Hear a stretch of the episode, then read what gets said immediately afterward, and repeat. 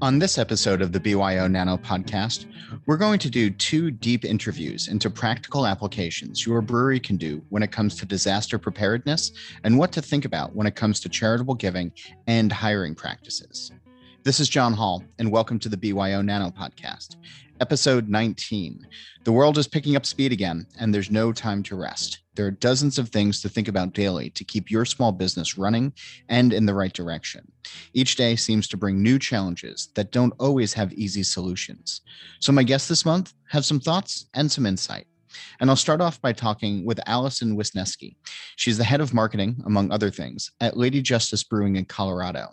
She has insights into hiring practices for nano breweries and what they've found works for their brewery, as well as to how to focus on charitable giving so that it means something to you and your small business. Then I'll talk with Matt Humbert of Patent Brewing in Maryland, a nano brewery in planning, which is currently offering lab services to small breweries. At his day job, though, he's been part of the government response to combat COVID-19. As such, I wanted to talk with him about disaster preparedness, how to get ready for a pandemic, someone being sick, or the next natural disaster. I'll talk with them in a moment, but first, however, I'm really happy to tell you that this episode is sponsored by Blickman Pro Brewing. Check out the latest addition to the Blickman Pro Brewing equipment lineup, skid-mounted brewhouses. Available in 5 to 15-barrel capacity, these production powerhouses are designed for flexibility, engineered for performance, and built for growth. Experience the convenience you want from a name you trust at a price you wouldn't expect. Visit blickmanpro.com to learn more.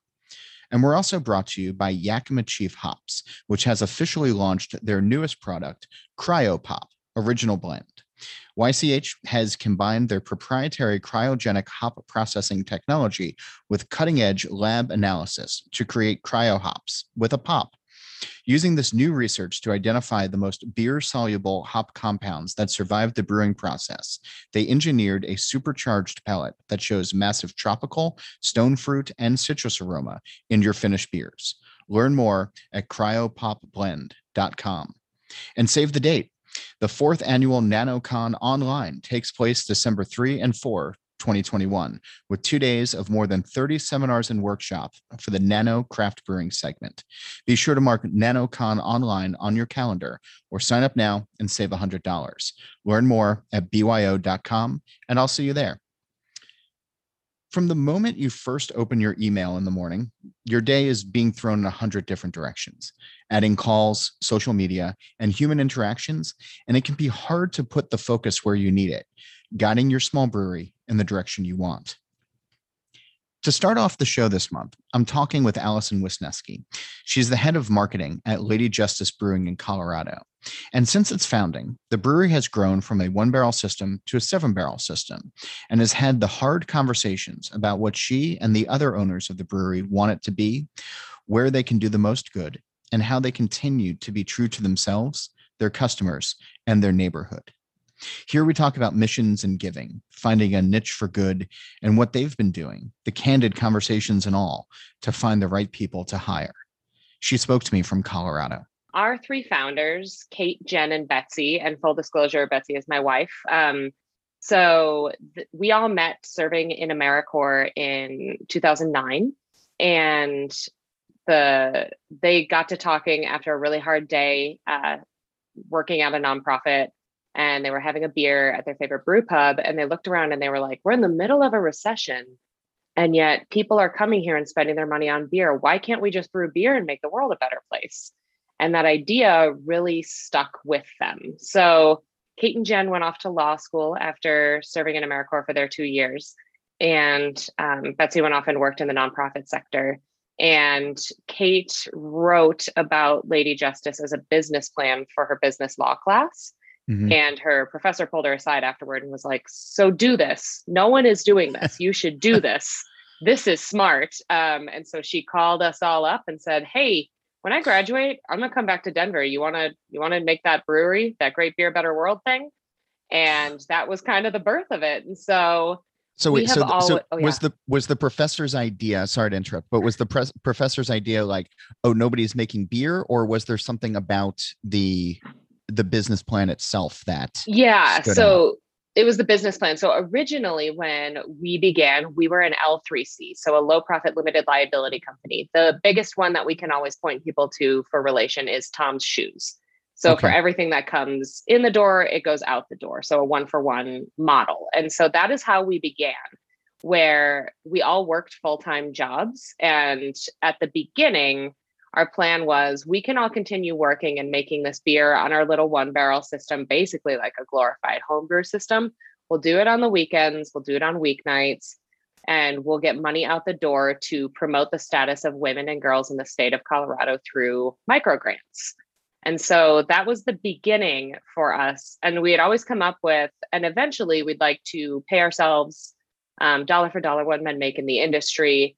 And we're finally, many years later approaching that point. I was going to ask, yeah. Yeah, it's exciting. So we've since evolved our model greatly. And so for years, we were a membership only model. So we called it a CSB, similar to a CSA where you buy farm shares. It was like you were buying beer shares and folks would buy a membership. So CSB, community supported beer. Yep. Okay. And so folks would buy their membership and then for 3 months, they would come and get, it changed sizes, but 22 ounce bomber and a 12 ounce test beer. And if they like the 12 ounce, we'd brew it for the next month. And at the end of that, we would introduce them to the nonprofit who was receiving the micro grant at, a friendly brewery's tap room. So we would, guest tap. And our hope was that we were bringing together nonprofits into the beer space and then beer drinkers into the giving space. So kind of this introduction for folks to say, hey, you can drink beer that's making the world a better place. And so that's always been our model. That's still our current, that concept is still drink beer, make the world better.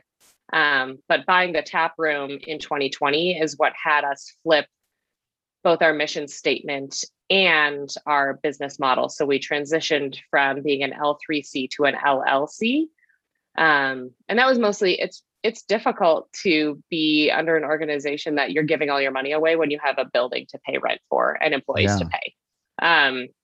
And so we were able to, we had the misfortune of buying a tap room in February of 2020. And so why did something happen? Idea. Yeah, I don't know. Was anything wild? We closed on the space March 15th. So we were able, I'm putting air quotes around, be open for 2 days before the world shut down. And we obviously had no beer because we had been there for 2 days. So we reconfigured and sold beer as a to-go model. And for us, since we were already so small and scrappy and we had solely functioned, as this to-go model, it worked out great. It wasn't a huge shift for us. We had no paid staff at the time. We had a brewer, Amy Sodi, who was with us until December of 2020 brewing. And we just kind of made it work. And so until we could open the tap room, and that's when we started to sit down and reconfigure that mission statement of, well, we can't give all our money away. So how do we want to do this? And our leadership team, which is just the founders, our operations manager, Laura, and our new tap room manager, Richard, we kind of sat down and talked and came up with this concept of let's be twofold. So let's continue the CSB. And now that we have a 7-barrel system, we can have way more CSB members, which is really fun. So I believe we have 150 right now, which is great. And they get to come in and pick up 2 32-ounce growlers of beer every other month. And it's custom brewed just for them. And at the end of the year, they'll get together with the 2 nonprofits that we chose. And in comparison to where we were giving $100, $300, $500, we were able to give $8,000 to these 2 organizations because we were able to have more members. So that's where we're still giving 100% of proceeds from sales from the CSB.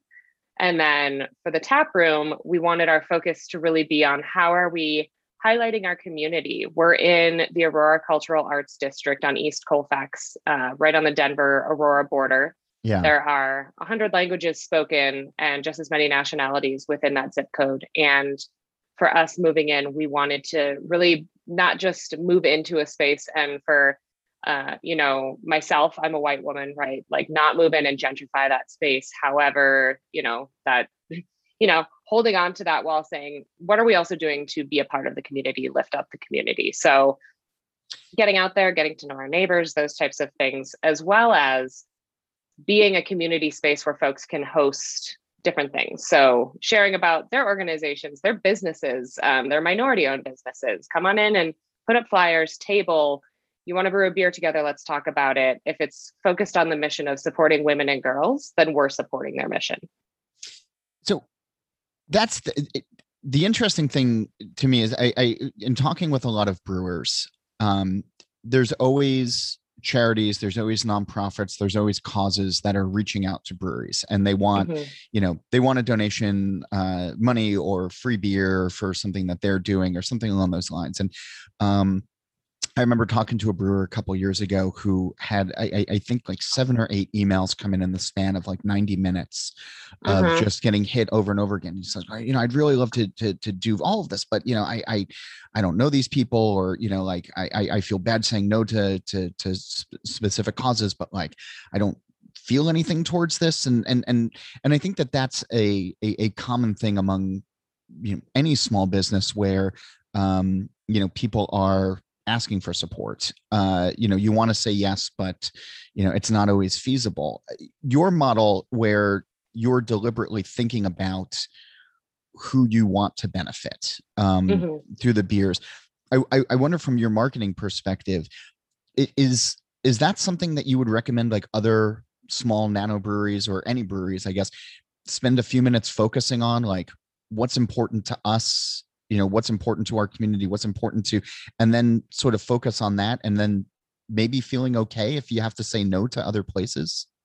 So honestly, it's funny that you say that. We're approached multiple times a day by different organizations. If people see us on the news or they do a Google search and they see, oh, they give back, we could reach out to them. They'll give us something. Just wait for the flood of emails that come after you're on this show. I believe it. Yeah, it's no joke. And so for us, we just had this conversation within the past month with our leadership team where someone was like, oh, I love those breweries that put dogs that you can adopt on the labels. We should do something like that. And we have rescue pets in our homes, all of us as employees. And yet we were like, that's not our mission. And it's okay for all of us coming from nonprofit. We know what happens when you lose mission alignment. And we've worked at nonprofits where that has happened. And so we've lived that experience. And what happens when you lose mission alignment is you get giver fatigue and folks aren't able to be like, well, I have to go to this brewery because they're working with the animal shelter and, you know, the Boys and Girls Club, and they're working with the Battered Women's Shelter, and they're name all these things. It's too much, and going so broad makes people feel tired and like they're not doing enough, and that'll often cause folks to shut down. And so for us, if our mission statement says promoting the status of women and girls in the state of Colorado through grants, then we have the ability to say that. Now, do we flex to make sure that that fits things sometimes? Certainly. You know, we just worked with one of our favorite food trucks in Denver, Yuan Wonton, and she's been focused on supporting the AAPI community. And so we immediately, you know, we were selling these wonton kits. And I said, who's someone that you care about that when we're open for the day that we're selling those kits, we can do $1 from every draft pour to. And that she said, there's this organization working on AAPI safety in California. And we very regularly don't give to that. But I said, you know, this is someone we're working with either way. We're selling these kits. They're fabulous. And it's something she cares about. And it will support women and girls. It won't be in Colorado, but that was a break of mission alignment that I was okay making for, you know, so it still fit. It wasn't something totally off base. And it's something that's important to our diverse community. So we did it. But I think if you sit down with a team and you ask yourself, what are things that we care about, and actually have, you know, that can be a hard conversation too. You might have folks who feel really passionate about something and you have your own team, you know, lobbying for, I really care about mental health in the brewing industry, and here's why, and getting to share that. And then someone else saying, I really care about breast cancer, and here's why. Talking about those things, but finding something that feels niche so that people, when they walk in the door, they say, oh, this is that brewery that, and yeah, we have that. This is that brewery that gives back to women and girls. We know that that's what's said about us. And that means I'm doing my job right, right? And it means people know what their money is going to every time. Yeah. And that's sort of the thing, being able to dial in, as opposed to, I think some of these charities that reach out, and I'm not disparaging against any of them, but yeah, it seems generic sometimes, you know, of, you know, like, you know, we're against cancer, you know, well, everybody's against cancer, yeah, you know, like, but like what specifically, like, how is this going to benefit, or, you know, like whatever it is. So having, do you think that it has helped make a better connection with consumers because they know exactly what you're about? Yes, I think so. It's really fun. And especially for our location, I would say, and it's changing. When we started, it was mostly our fans coming in, you know, folks who were just like, oh my God, you have a tap room, our longtime CSB members, our good friends. But I'm finding that moreover than not, we are seeing more folks come in the door who might try to go to a nearby brewery and see that it's busy, Google breweries in my area, see us and come in. And they might have no idea who we are.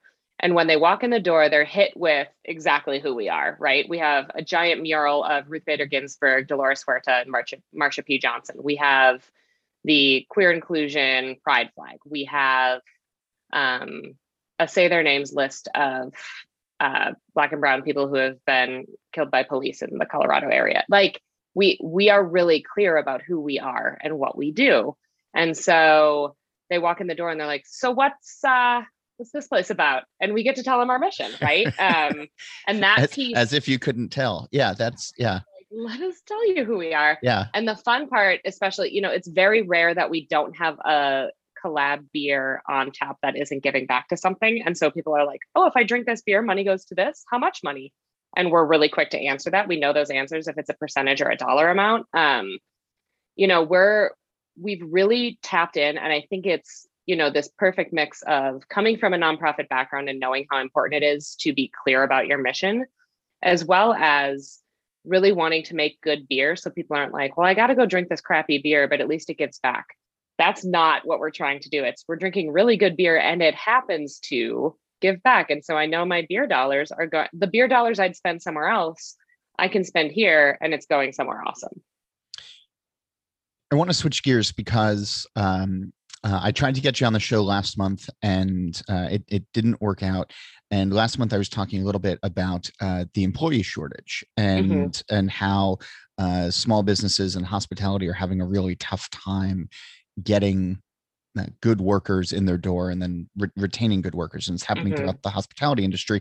I wanted to talk about it last month. It's still happening this month, mm-hmm. and your brewery has the reason I wanted to reach out. I thought a pretty good approach to how you are soliciting to potential employees, potential workers. You were talking earlier about making sure you want to pay your folks well.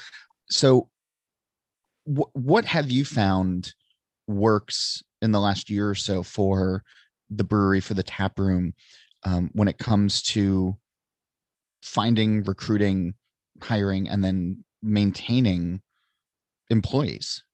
Yeah. So for us, it had always just been our founding team and really close friends who were volunteer guests pouring for us because they had their TIP certification, those little things.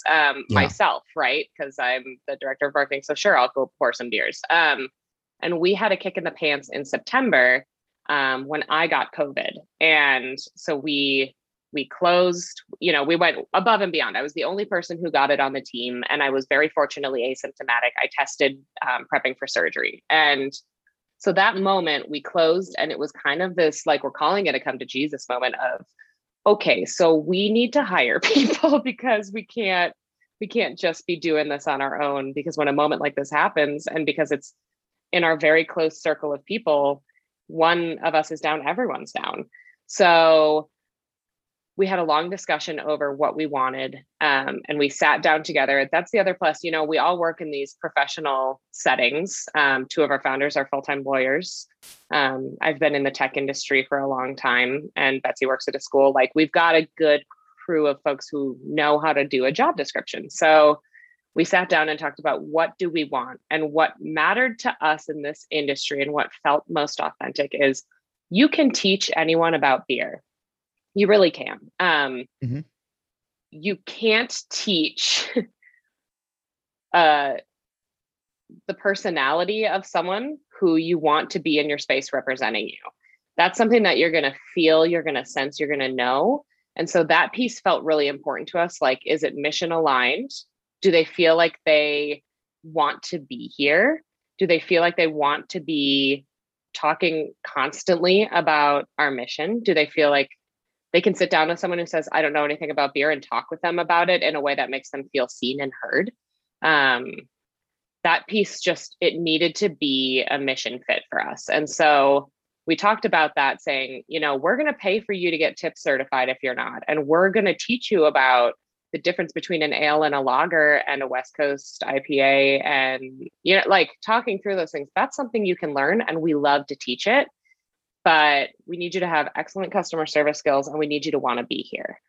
So we put together our job application as just a Google Doc as a team, and we worked on it for hours because we're a classic group of overthinkers. And that's, you know, that's what came from it was, do you want to be here? Like, are you fun, friendly, and positive? Are you over 21? Do you think beer is cool?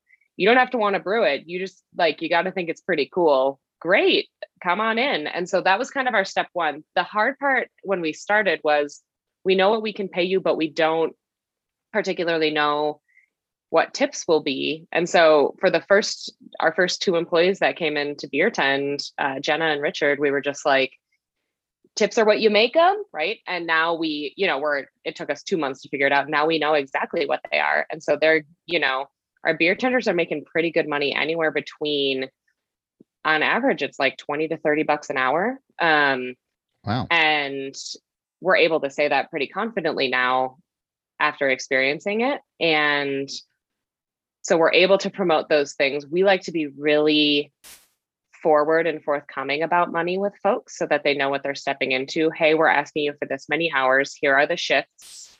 Here's what we expect to be done.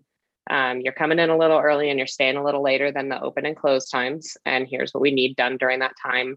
So we go through that in the interview process, just so folks have a really clear picture of, is this something you want to do? You're going to be on your feet. Yes, you'll get your breaks and your food time, but like, you're going to be on your feet. You're going to be talking with customers, and it's following a global pandemic. How comfortable do you feel in this space? How do you feel when folks walk in off the street? There's, you know, our neighborhood, we have folks who are experiencing homelessness come in. We have folks who are asking for money, for food, for water. How comfortable do you feel? Those people are our family too. So you need to be able to service them the exact same way that you service a paying customer. And making sure folks feel comfortable doing that as well, because that's part of our mission too, is great beer, better world. That means everyone. So, you know, we're... Oh yeah, go ahead. No, I was just going to ask if you found that when you're having those conversations with potential employees, because that sounds like such a departure from some of the hiring conversations that I've heard in the past. Is there an appreciation? Are you getting some people who are like, okay, no, that's not what I wanted, and walk away?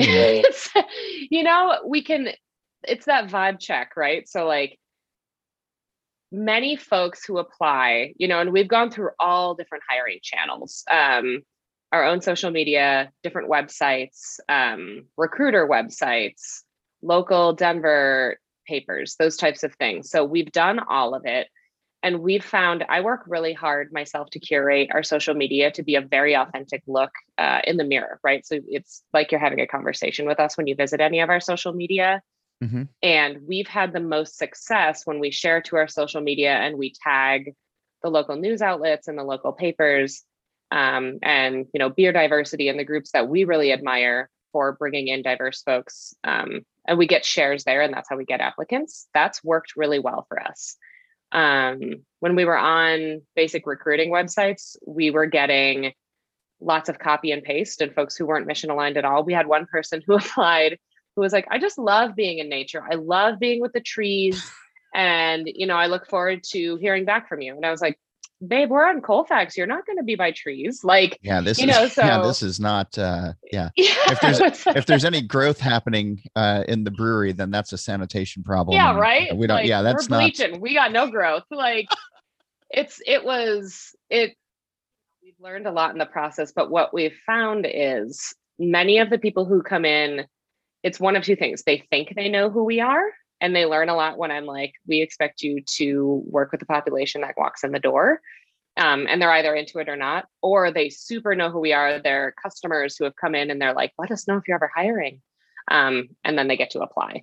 And that part's really fun when we get, that's the fabric of the tap room, right? We're hiring our authentic people who get to sell the beer that they already know and love. We ask in the interview, what's your favorite Lady Justice beer? And I love when people are honest and say, you know what, I haven't made it in here yet, but I love a Kolsch and I'd love to try yours, you know. Or we get folks, we had one interviewee who we just hired. We just did a round of hiring last week. And she was like, are you guys going to make fun of me if I say it's your hard seltzer? And I said, no, we make it. So I'm glad you like it. You know, yeah. It's that part's fun. And then we get to sit with them.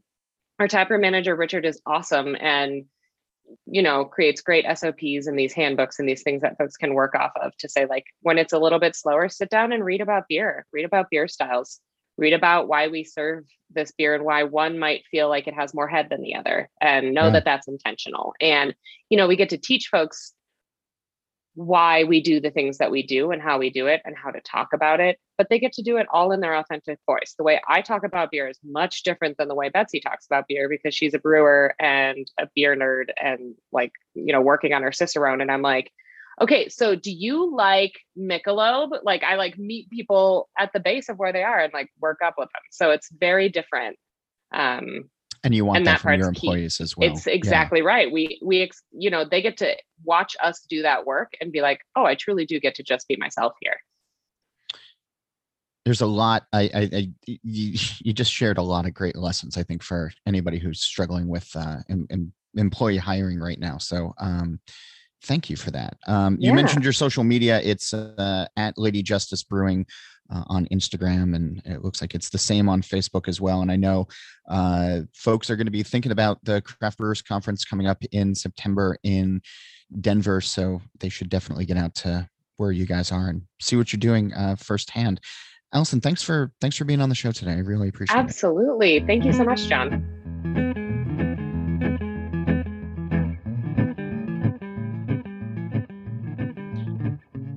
Thanks again to this episode's sponsors. Check out the latest addition to the Blickman Pro Brewing equipment lineup, skid-mounted brewhouses. Available in 5 to 15-barrel capacities. Experience the convenience you want at a price you wouldn't expect. Visit blickmanpro.com to learn more. And we're brought to you by Yakima Chief Hops, makers of Cryo Pop Original Blend, a supercharged pellet that shows massive tropical, stone fruit, and citrus aromas in your finished beers. Learn more at cryopopblend.com. Look, I know you're tired. I'm tired too. It's been a long year and a half, and there's no real relief on the horizon from our responsibilities. We're all worn out. People are stressed out and just want a break. But we're also rational, and we know that there's always something around the corner. So far this year, we've had a hurricane down south that did a number on the East Coast on its way up. We've had fires and earthquakes out west, deadly heat waves, and cicadas. And also, we're still in a pandemic. The fact is, we all need to be prepared for the worst, but hope for the best. If you're a small brewery owner, this is just another thing for your already very long to-do list. But by taking some steps now, you might be able to save headaches and heartaches later. Matt Humbert knows a thing or two about planning for disasters. His day job is working to respond to the pandemic. He's also in the beer world as co-founder of Patent Brewing Company in Maryland, which for now has a lab with an analytical services.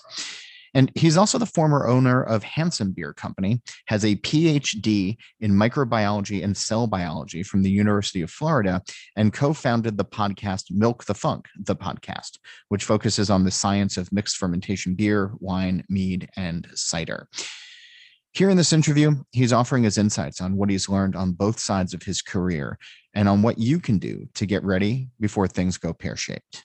He spoke to me on Zoom from Maryland. You're in between breweries, as I understand it right now, with Handsome being closed and thinking about launching a new one. I think throughout people's careers, you know, they might have to change jobs, or they might leave something that they're heavily involved in, and then sort of start something new. But that in between time can often offer perspective. And I wonder, since you know your last place closed, and now you're thinking about the new one, where your mind has been, what you've been thinking about, you know, how you might want to do things differently this time, or things that you definitely want to do again. What's been sort of on your mind as you've been thinking about the next project? Oh, sure. So when Handsome was, for all intents and purposes, a successful business, but it was just on a trajectory that was sort of parting ways with what I thought I could offer to the beer industry and a point of view of brewing. And I was not upset when we decided to close Handsome. I thought it was the right move. And when we started planning the new project, which is called Patent Brewing Company, and it's based in Maryland, it's just not open yet, I really leaned back into what I consider my strengths, which is more of a scientific approach to things. And so that's why we opened the lab first. So we opened Patent Labs, which is part of Patent Brewing Company. So we can actually sort of not only produce beer, but make beer better. That's sort of the way we describe it. We help other breweries with their process by making it more scientific. And I think that's always been my goal and strengths and everything, is to apply scientific principles to a process. And brewing is 100% a scientific process, but there's so many small breweries out there that can't afford a lab, that don't have that background, and don't engage their process from a scientific point of view, and have issues with variability and lost batches and potential contamination problems. And that's what we wanted to be part of our business plan, is going in and assisting those small breweries really at the 15 barrel or less size sort of brew house. People are making 3, 5, 10, 15 barrel batches. Much bigger than that, you should be able to afford your own lab and get those services in-house. But refocusing down onto the scientific principles of brewing and microbiology is what allowed me to gain that perspective back on what I love about this industry and what I love about beer. Yeah, it's interesting, because as I've traveled around and I've talked with a lot of small brewers, you know, oftentimes they'll have a very bare basic lab setup, but not anything that is super sophisticated or that can help sort of pinpoint problems. And size is a factor, and cost is a factor. In your lab work, what have you seen, if you've seen anything, of common but easily avoidable mistakes being done on the small level, on the small brewing level, that, you know, Nano should be maybe mindful of even before they pick up the phone for some of your analytic services? Are there things that they can do in house that you're seeing they're just not doing before they're calling you? There's lots of things that we've seen. We see breweries that do water treatments without knowing their water profile. So they're adding gypsum to their IPAs without knowing how much gypsum's already in their water, for example, and other things like not cleaning their tanks properly, not cleaning with their valves open and closed, and so they're leaving areas where they're not exposing all the surfaces that are contacting beer to cleansers. We had breweries that aren't completely flushing their cleansers out and getting their beer contaminated. We talk about technical, how to set up like a technical palate program. So you can taste if there's caustic in your beer. I mean, that was a problem at a brewery that we went to. They were all complaining about the taste of their beer. And I took a sip and I'm like, let's look at your CIP protocol real quick. Yikes. And stuff like that. Like, you don't know what the problem is. You don't know what you don't know. Mm-hmm. Right. And as far as I can tell, very few breweries do yeast counts. When they're pitching, they just take word for the yeast that they're buying is what's on the label. And I think that's pretty dangerous for a reproducibility and a product quality point of view, but it's also a really tedious thing to do. And so people don't do it. And so especially repitching, there's a lot of breweries out there that repitch yeast and they don't do yeast counts. And so I ask them, like, how much you pitch? And they say, like, I don't know, like a gallon. I'm like, a gallon of what? And these are, you know, should be brewing basics, but there's sometimes some fast and loose that happens in the beer world, and sometimes it works, but more oftentimes than not, I mean, regardless of size, there is something to be said about scientific repetition to keep achieving the results, the desired results. As you talk to breweries when you're offering some of these analytical services, is there pushback on that? Because there's oftentimes I hear about the art of brewing. Many times I hear about the art of brewing, but it's, you know, science is so critically important, but just doesn't come up as much as it probably should. This is probably an observational bias, but people who contact me, we're a very small lab. So if you contact me, you know me or know about me, and you want to talk to a guy like me. And so I can confidently say we've had zero pushback when we show up to a place and say, like, oh, this is what we can do and this is what we can check. We had a brewery contact us that just had like a weird problem with a batch. It was a 30 barrel batch of beer. And I showed up to the brewery, they gave me a sample, I took it home, and I just went through and I like wrote them a little report about how I fixed the sample of beer they gave me. And that beer went to market and they saved them $30,000. There's no brewery that I've come across that doesn't want to improve their process or their product. But once again, these people are calling me. So yeah. This is the mindset that they're in, but I've never gone into a brewery and said, like, well, I think you might have a contamination problem, and then say, like, get the hell out. Right. Everybody wants a better product. And that's part of this industry. Like, we're constantly improving, right? You can make mistakes, but the second mistake is to repeat it. Yeah. Right. So there is this sort of self-correction, and people are enthusiastic about it. And the people who are willing to admit, you know, that they don't know what they don't know, or, you know, deep down knowing that something is wrong and actually asking for help, I think are the ones who wind up succeeding in the long runs, as opposed to some folks who might just dig in and, you know, try to cast blame someplace else and not address the fundamental issues. Wanting to be better couldn't hurt, right? Yeah. I don't know data on whether or not they're more successful or not, but I can't imagine it hurting their business to making a more consistent and better product. In addition to beer, you've been helping out with the country's response to the pandemic. And thanks for that, by the way, because it's nice to be out in the world again and seeing people vaccinated and, you know, life reopening again in a cautious and careful way.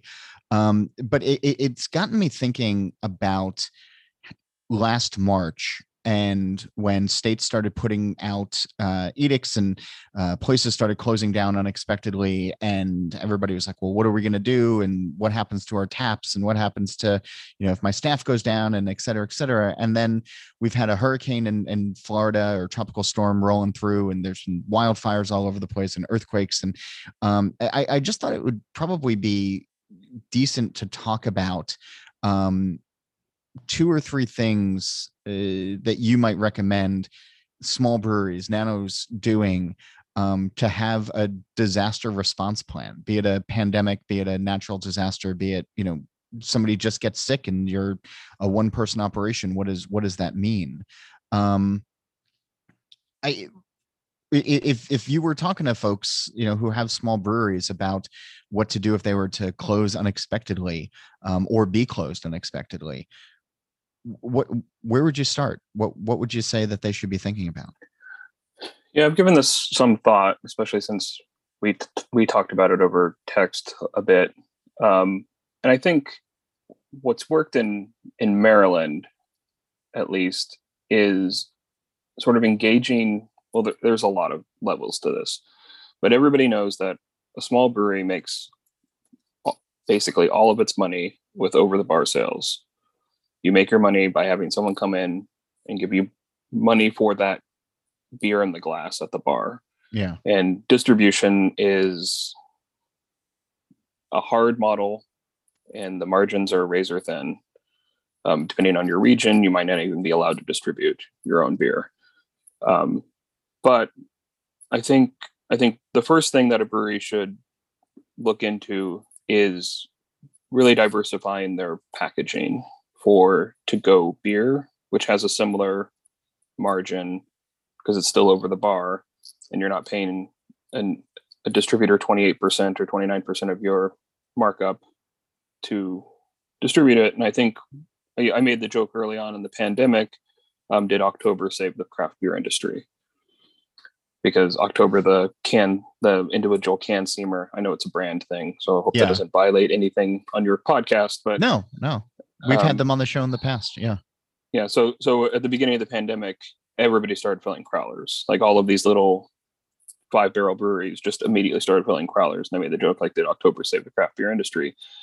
And when we look at Patent's business plan now, we understand that packaging has to be part of it, which it wasn't a large part of the business plan before. Packaging will save interruptions in sales because of closures from whatever, because that's a to-go beer option that has a similar margin. And the other big piece of that is during the pandemic, a lot of states put in temporary waivers or exemptions for to-go beer or to-go alcohol from breweries and wineries and even distilleries.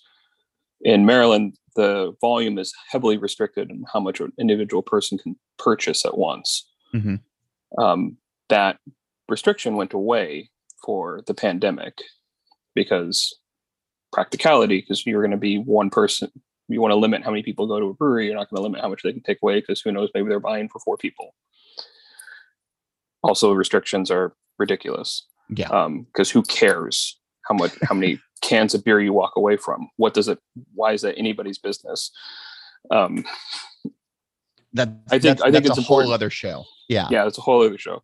I think it's important for small breweries to basically advocate for their state guilds to keep those restrictions off of them, because they make no sense and they're actually anti-competitive and all these other things.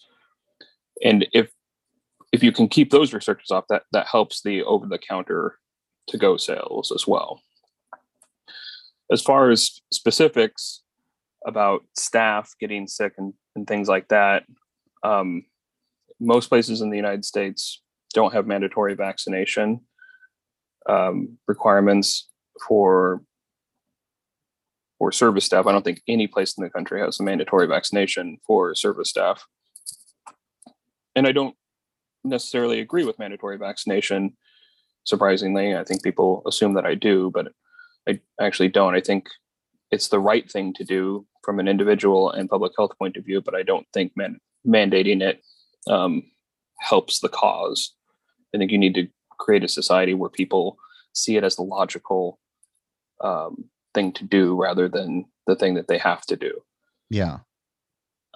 So I think incentivizing employees to get vaccinated is completely legal, and I think businesses can and should do that if they have customer-facing staff, especially because they're going to be in contact with a lot of people over and over and over, as well as having a robust built-in sick leave policy for employees so they don't feel they have to come to work when they have the flu.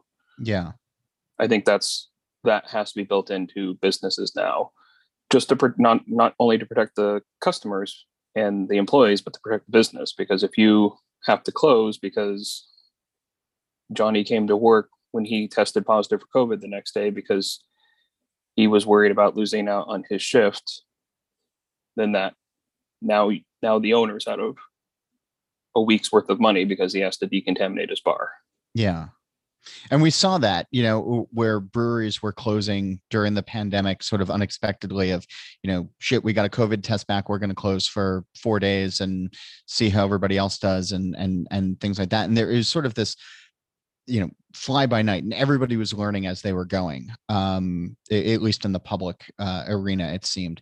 I guess I was curious if you had process thoughts of, if you're a small brewery with one or two employees, maybe it's a family run tap room or something, family run nano, and you are the 90% of what the business needs to survive, and you go down, are there any things that you can sort of think of that people should be thinking about before that happens? Or how do you shut down for a week or so with a small brewery, process wise, if somebody gets sick or there's a fire coming or whatever?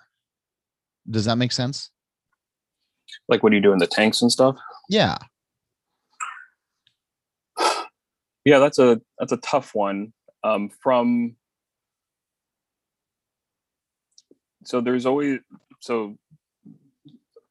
first thing that comes to mind is sort of the funny stories about beers that were being made during a power outage.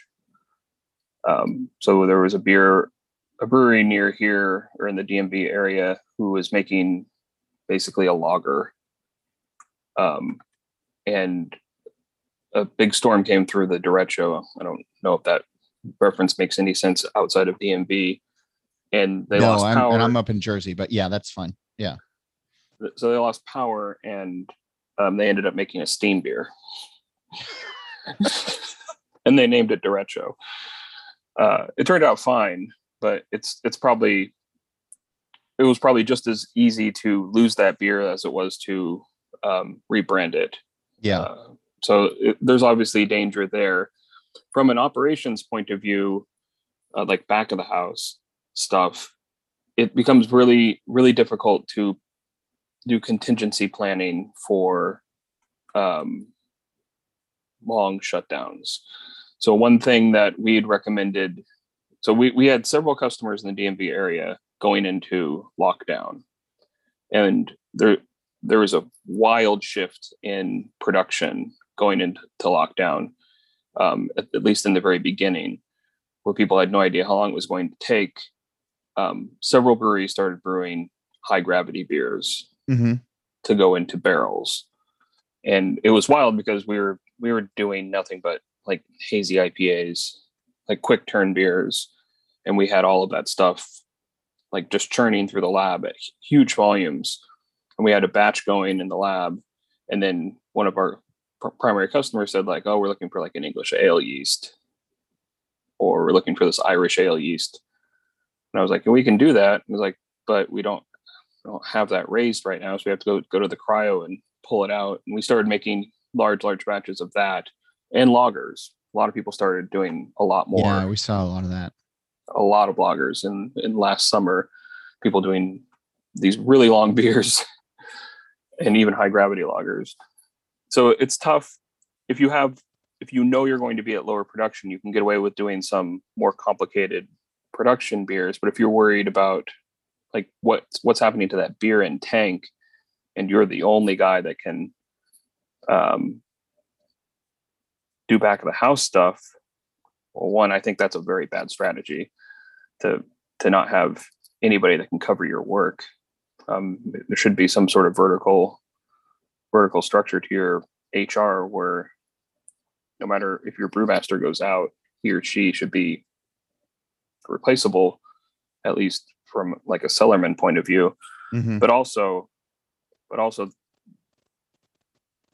if you can't let it sit for a week or 2 weeks, it's going to be near impossible to save that beer. There are a couple of things you can do to increase the longevity of a beer in tank. Like you can get it off of the trub, transfer it to like a bright or something, and bulk age it. But there's lots of styles that's not going to jive well with. Right. But there's plenty that will.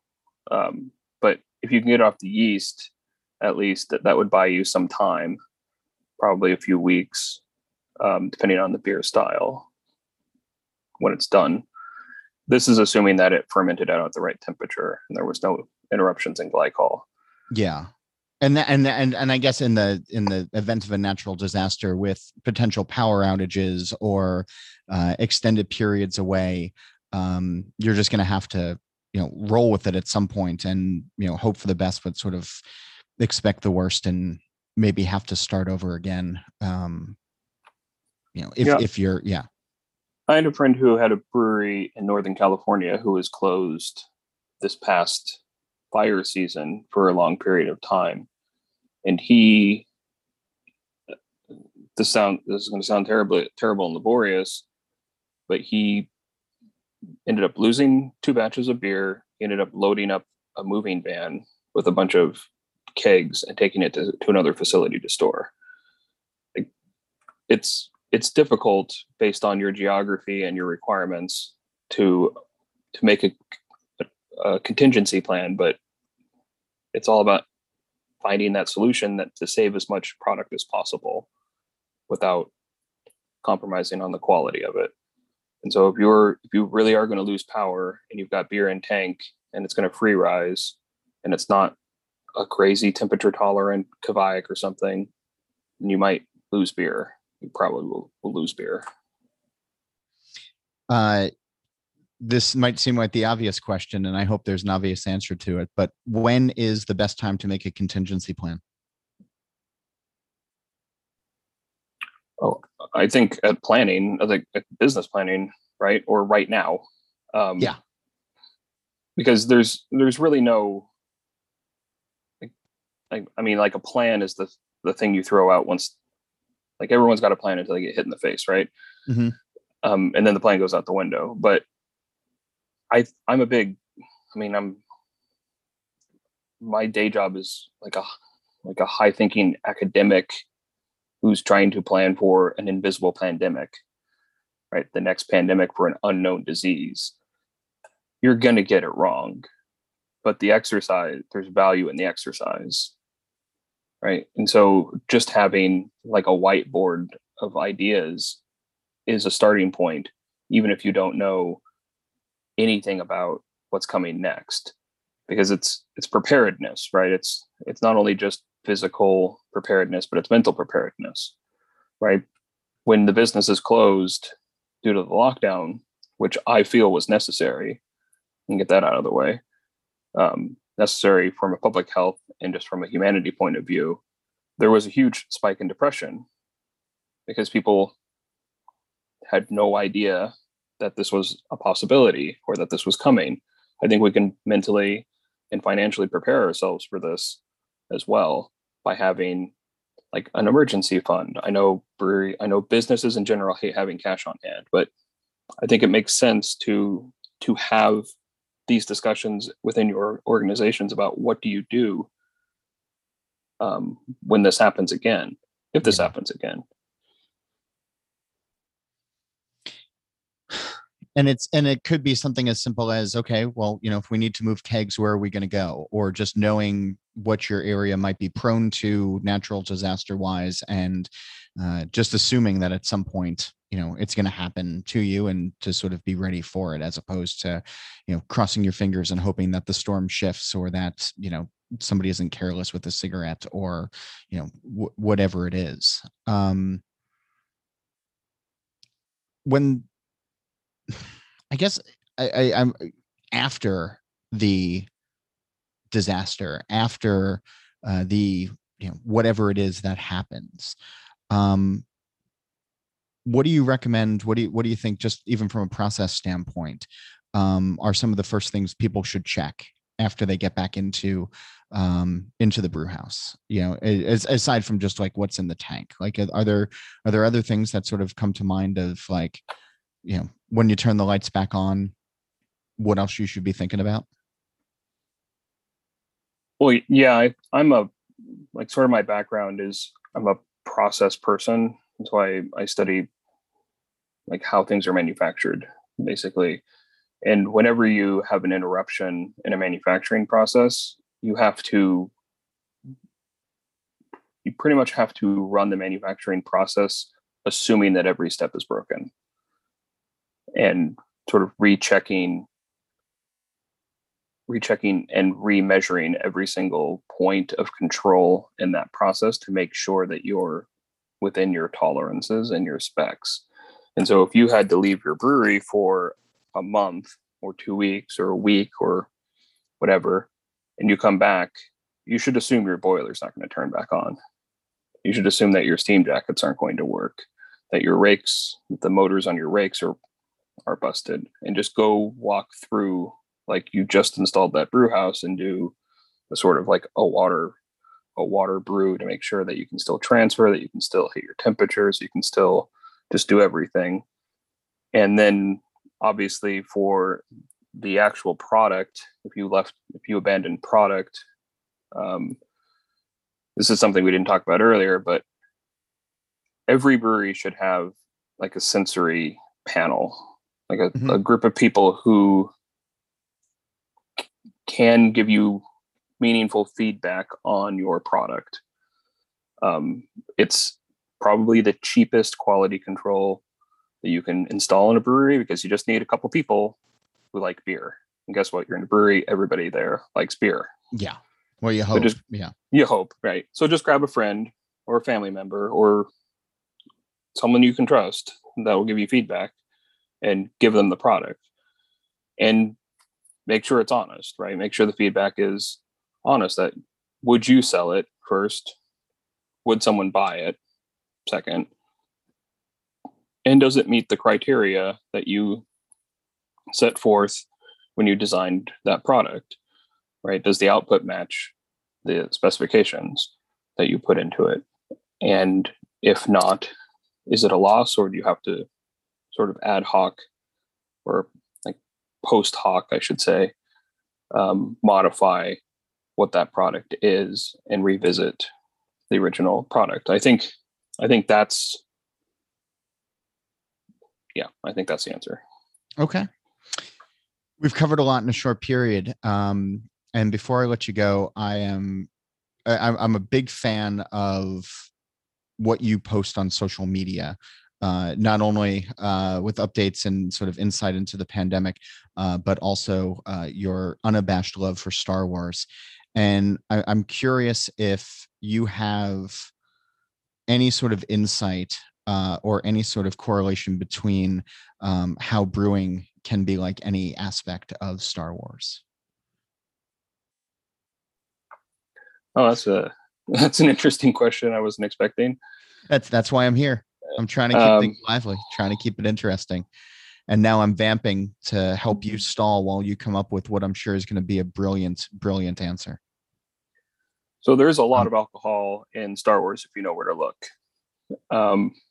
There's always a cantina scene that demonstrates sort of the diversity of drinkers in their universe. And then there's even like bootleg stuff like jet juice and things that they make on the sly I think one of the most iconic scenes in all of Star Wars is the cantina scene. And it was iconic at the time because of how diverse the population was and how crazy, like, look at all these crazy aliens in this bar.